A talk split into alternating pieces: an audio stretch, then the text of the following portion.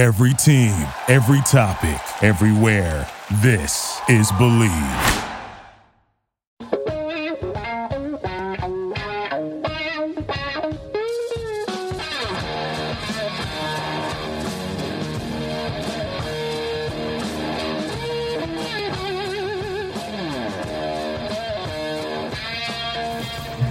What's better than this? Guys being dudes here on the Draft Dudes podcast, presented by Locked On. It's Joe Marino and Kyle Crabbs from the Draft Network, and we are your hosts here on this Tuesday, Takes on Takes edition of the show. We may be in glorious Mobile, Alabama, but we are not going to let the best show we do every week slip us by. We'll be talking Senior Bowl the rest of the week, but it is Takes on Takes. We've got Kyle Crabbs and a special guest. We, we ran into this guy in the hotel lobby, and we heard he knows a thing or two about wide receivers. And there's a couple of wide receivers takes that have been sent in. Mr. Brad Kelly from the Draft Network, uh, his second time with us when when Kyle was.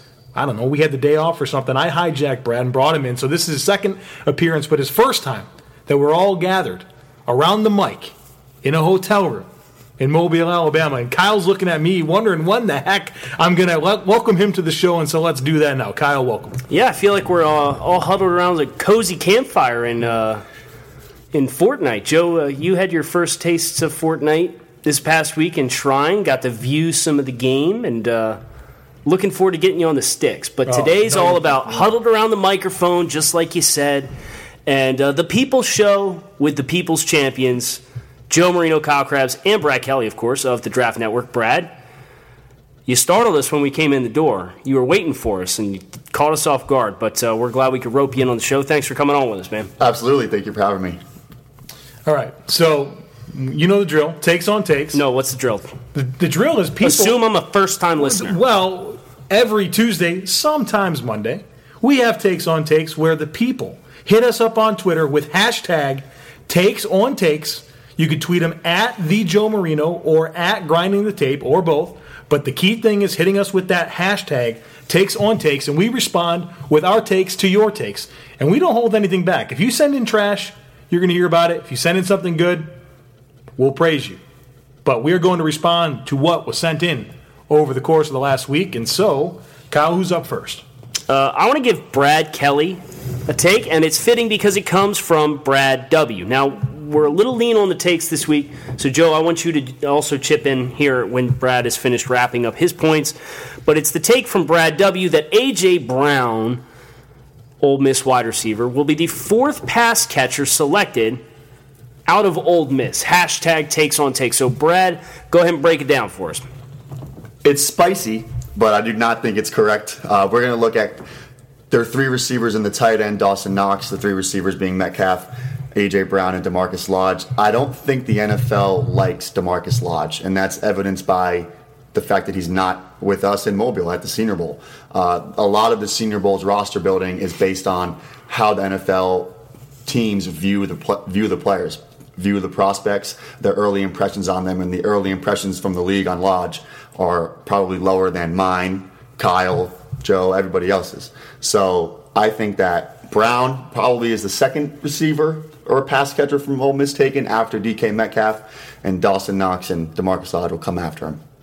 I don't disagree with him. I think maybe that gap between Brown and Knox might be a little tighter than some people think. But yeah, I think that he's going to be the second pass catcher drafted. Unfortunately, there is a disconnect between the way we see DaMarkus Lodge and what the NFL sees from him. And I think that when we talk about that fourth spot, it'll be Lodge. And, and there's a good chance that he outproduces where he gets drafted because there's a lot to like about his skill set. But every time we talk to NFL people about Lodge, they're not quite seeing what we are. All right, so the follow up take comes from at grinding the tape. Fact or fiction? AJ Brown is a top 40 pick in the 2019 NFL draft. Brad. I think he's definitely a top 40 pick. Oh man, A team is going to fall in love with him. Uh, his production, yeah, he's put good film out there, even if it's a little bit limited in some areas. There's enough positive traits that the league's going to like. Um, I think he's the early second round, somewhere in that 33 to 40. Joe. I, I don't think so. I, I think that he's going to Oh, test. this is- I love it. I, I think he's going to test a bit slower than people are going to want for that top 40 range. And then the fact that he's truly kind of been a big slot for them. And when we saw him play on, on the outside, he really kind of struggled to clear himself in press coverage. And so I think there's a little bit of work there. I think it's a really deep wide receiver class. And I think that's going to push some guys down. I think one of those victims is going to be A.J. Brown. Kyle, what do you think about this, sir? Hold on, my, my producer's working on a piece of information. Oh, a very important piece of information, which is my cue to talk. No, no, no, no, no. I got it. I got it. I got it. I got it. I got it. I got it. Okay, so Jarvis Landry went 63rd overall, Yeah. and he has 30 pe- or like 30 less pounds on AJ Brown, and Jarvis Landry ran like a 475. Yeah, 472. So AJ Brown's got a little bit of wiggle room here. I'm going to tend to lean more towards Brad and think this is a top 40 pick. Wow. And that's not my evaluation. I, know like I like yeah. AJ. Big slot, the way the league's trending right now, you can get away with more power guys in space and let them use that mismatch if they're drawing safeties or nickel corners in assignments. But uh, yeah, I- I'm going to buy the top 40 vibe here. All right. All right. So let's wrap the ribbon here on uh, on AJ Brown and move on to our next take. I'm going to dish this one out. It comes from Jared at Jared Baseball Nine. Yo, you got to change that to Jared Yeah, Football. Jared. Football, Braj. Come on, come on now. Kyler Murray told you what's up. Football over baseball all day long. Uh, he says passing may be king these days, but the run game can still win games in a big way. Three exclamation points. Long live the run. Takes on takes. Patriots last week and this week. Rams last week. Kyle, what do we think here?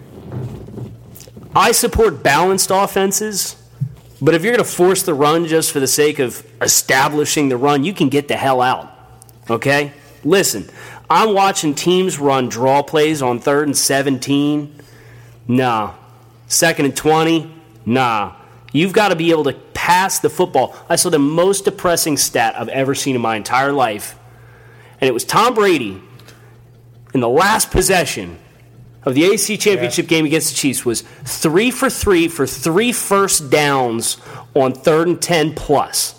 Ryan Tannehill had 35 pass attempts of third and 10 plus in 2018 and converted three of them. You got to be able to pass the ball in obvious passing situations, situational football. There's a reason why guys, I'm, I'm reading on Twitter and people are reviewing quarterback tape of college prospects. There's a reason why they look at every throw that you have of third and six plus. That's the situational game situation that they want to scout you as a passer because that's what the league is these days. Is it good to get guys on their heels? Is it good to stay ahead of the sticks? Absolutely. But, but that doesn't make running king. That just means it, it's supplemental to what you need to do as an offense, in my opinion. All right, Brad, you're college coach or receivers coach. What do we think here? I'm team throw the ball every play. Let's air it out. Let's go. Let's go. air raid. I'm, I'm, I'm for it. I, I am a I'm a pass catching coach, like you said, receivers and tight ends, and I want to I want to throw the ball around the yard. Uh, I understand the need to run the football. Um, while the statistics don't consistently back up running the ball sets up the play action, there are there are moments in games where you see a really good play action work because the linebacker stepped up. Uh, the Patriots playoff win against the Chargers, Julian Edelman, Edelman converted three third downs all off of play action. So I understand that the, when you can set the run up and that it helps that, but I want to I want to throw the ball. I want to get the ball in the air. No, no, Brad, you're a Patriots guy, and I saw this football team this year lean on that run game. And I, you look at those two first round picks. Isaiah Wynn, obviously he couldn't be part of this season because of the injury, but Sony Michel, that team was a different team when Michel was in there to give them some balance and get downhill. And there were times where the Patriots were able to impose their will because of their run scheme. So you know, Dante Scarnecchia does such a great job with that group, but then you know. they can move the ball like that against, you know, on the ground, and I feel like it's demoralizing when you can't stop it. And so, to Jared's point, he didn't say running the football is king. He said the run game can still win games in a big way, and I think that's absolutely true. I think if you have that layer to your football team, then it's important. Now, is it more important to have a dynamic passing game? Yes, 100%. But if you can run the football and impose your will on another team, I think you can still win games. Throw the ball every play. No, bad, take. Every play. bad take.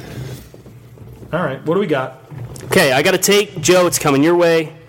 Uh, hot take: Cody Ford will be drafted higher than his former teammate Kyler Murray from Manuel Villanueva. Hashtag takes on takes. No, no, this isn't happening. Kyler Murray's going before Cody Ford. You're and this, nuts. Here, I got. You're right here, giving me looks, brother. Here's the thing: Kyler Murray didn't declare for the NFL draft to not go in the top ten. I think Cody Ford can go in the top 10, but I know Kyler Murray's going in the top 10. The way the NFL is going, the way that teams are desperate to compete, the teams picking in the top 10 have a lot of ground to cover. They're looking at Jared Goff and the, and the Rams. They're looking at Patrick Mahomes and the Chiefs. How are they going to catch up to those teams? You got to take a chance. You got to take a chance on a dynamic guy that teams don't know how to stop. The way the league is trending, the conversation we just had tells me everything we need to know. Kyler Murray is going to be a top 10 pick ahead of Cody Ford. Brad, go ahead. I'll save my thoughts. I think it's going to be Cody Ford. Uh, I think that he's the best tackle in the class. Um, best right tackle in the class, him and Williams, probably one and two. And I think that I think there's there's not many teams that need a quarterback. I look in the top ten. And, and teams are going to have to trade up if they're going to take gonna him. do it. I don't know if they do because I think they're going to see a lot of teams who don't have a need at quarterback ahead of them and want to sit back and try to get a little bit more value. And if they end up missing on Murray, I think that there's other other prospects later on, and we're going to see some this week as well. But I think it's going to be Ford. Listen, the NFL narrative is already trying to bury Jonah Williams and leave him for dead. He's a guard. They say, oh, the 33 inch arms. Cody Ford's not going to have these problems. And he is a massive people mover. I would hardly be stunned to see Cody Ford leap Jonah Williams as the, t- the first offensive tackle off the board. And at the same time, we've seen the NFL still get gun shy. And I understand Kyler Murray's got a great arm but he's a dual threat passer. He's going to have size concerns. We just saw a dual threat passer with size concerns in Lamar Jackson last until pick 32 in the first round this past year, and there were just as many teams that had stinky quarterbacks almost cussed on draft dudes. I won't do that today. It's taste on takes day. Terrible quarterback play, and they still passed on. him. I don't think Kyler Murray's going to be that different. I think he's going round one, but I don't think he's going top 10, and he's certainly not going in front of the first offensive tackle, which I would hardly be surprised to be Cody Ford. Not about Cody Ford, guys. This is about taking a chance on a quarterback. Just explained it. Well, it's good. It's good to be alone over here, back to back takes. So let's move on. I like Brad on the show. I, this is you know, nice. I don't know. This, might is be sweet. We'll, we'll keep Brad and I will do draft dudes together, but Kyle, those will be when you're on vacation. All right, uh, here we go. Let's let's get let's keep the spice coming here. yeah, to give give No, this Brad is- Marks. Yeah, Mark. This Yeah, is Mark's yeah. this. And what, what is going on here? At Mark Whalen NBA. What, Folks, what are we doing? please. What are we doing with these Twitter handles? All right, Julio Jones. You ready for this? Yep. Is the best receiver of this decade. Wrong. Randy Moss played in this decade. Terrell Owens played in this decade. Uh, but even past that, I think Antonio Brown has been a superior player to Julio Jones for the entirety of their careers. Um, I think right now DeAndre Hopkins is better than Julio Jones. As good as Julio is, while maybe consistently in the top three receivers the past five, six years, has he ever been the best receiver in the league? I don't think so. Brown's been better. Hopkins is better now. You can't be the best receiver of a decade when you're not the best receiver in the league at any point in time. Brad, who's the you think Hopkins is wide receiver one right now in the NFL? Yes. Joe.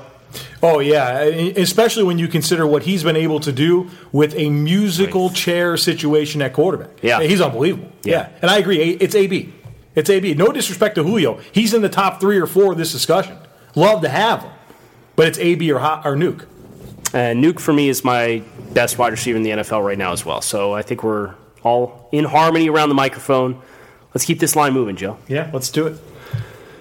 Okay. Uh, ironically enough, another wide receiver take. So it's going to Brad first. Uh, Jim at Blitzkrieg 44. At least it's not a basketball handle or a baseball handle. Have you watched LJ Humphrey from Texas yet? Big slot, fit size, speed, and style. Great contact balance clutch. There is no hashtag takes on takes on this one, or maybe my producer Joe Marino didn't copy and is, paste it. this is a DM. This oh, is it's a DM. Those are even more special. I'm glad we slipped Yeah. slipped this one in here. Go ahead, Brad. Little Jordan Humphrey's interesting. Uh, he, like you said, big slot. I think he's like 6'4", plays primarily in the slot. A lot of over the middle stuff, a lot of outside stuff like bubble screens. Route tree, not very diverse, and I honestly don't think he's that fast. Uh, I think body type wise, athleticism wise, he's more of an outside receiver, and I've never seen him play there. Almost a little bit like discount AJ Brown. Uh, I think he's probably closer to a day three pick, uh, maybe a decent role player, but I don't think his ceiling is very high. I don't disagree with any of that. Yeah, I need to see more of uh, a Lil Jordan Humphrey. First round name. First round name, no doubt. honest here. So uh, there's that. Hook 'em. Okay, right. Um, couple more. You want to get to these? Yeah, let's get him in. All right. Uh, here we go. From Andrew Limberg. Oh, give it to me. At Limberg Andrew. All right. People are overrating Nick Foles. He has a great O line, good wide receivers, great tight end, good defense, and great coaching around him. If he goes to another team, he will be average or below average. Hashtag takes on takes. Listen, Nicky Six, Old Saint Nick. Uh, there's something special in the air in Philadelphia with Nick Foles. Uh, he did 27 touchdowns and two interceptions his first years, uh, either first or second years of starter in Philadelphia.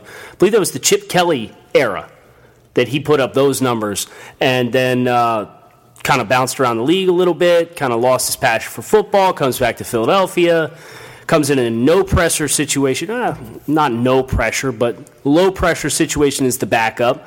No expectations. They go on a uh, run. They win the Super Bowl. They beat Brad's Patriots, which was awesome. Don't feel sorry for you. Sorry.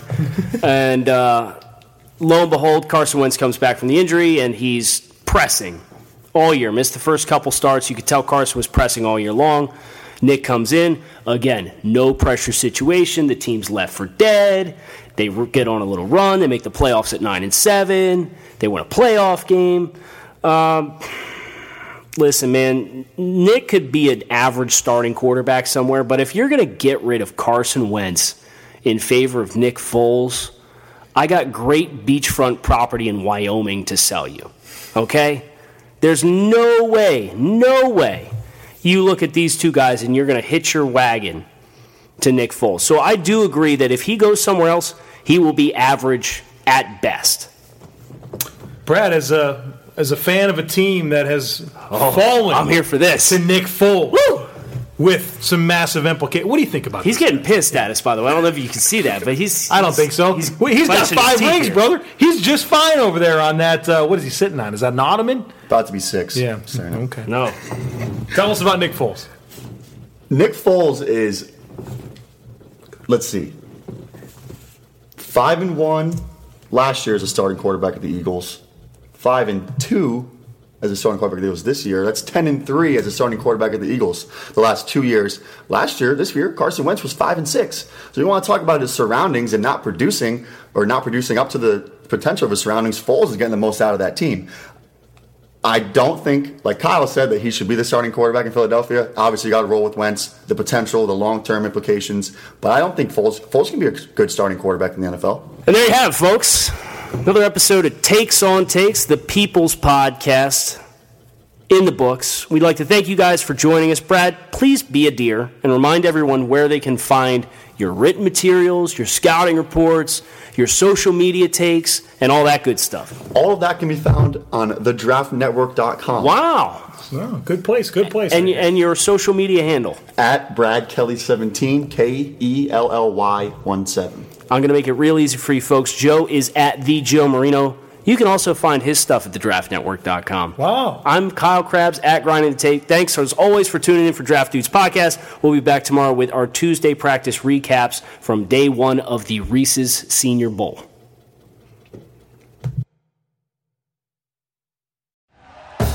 Thank you for listening to Bleav. You can show support to your host by subscribing to the show and giving us a five star rating on your preferred platform.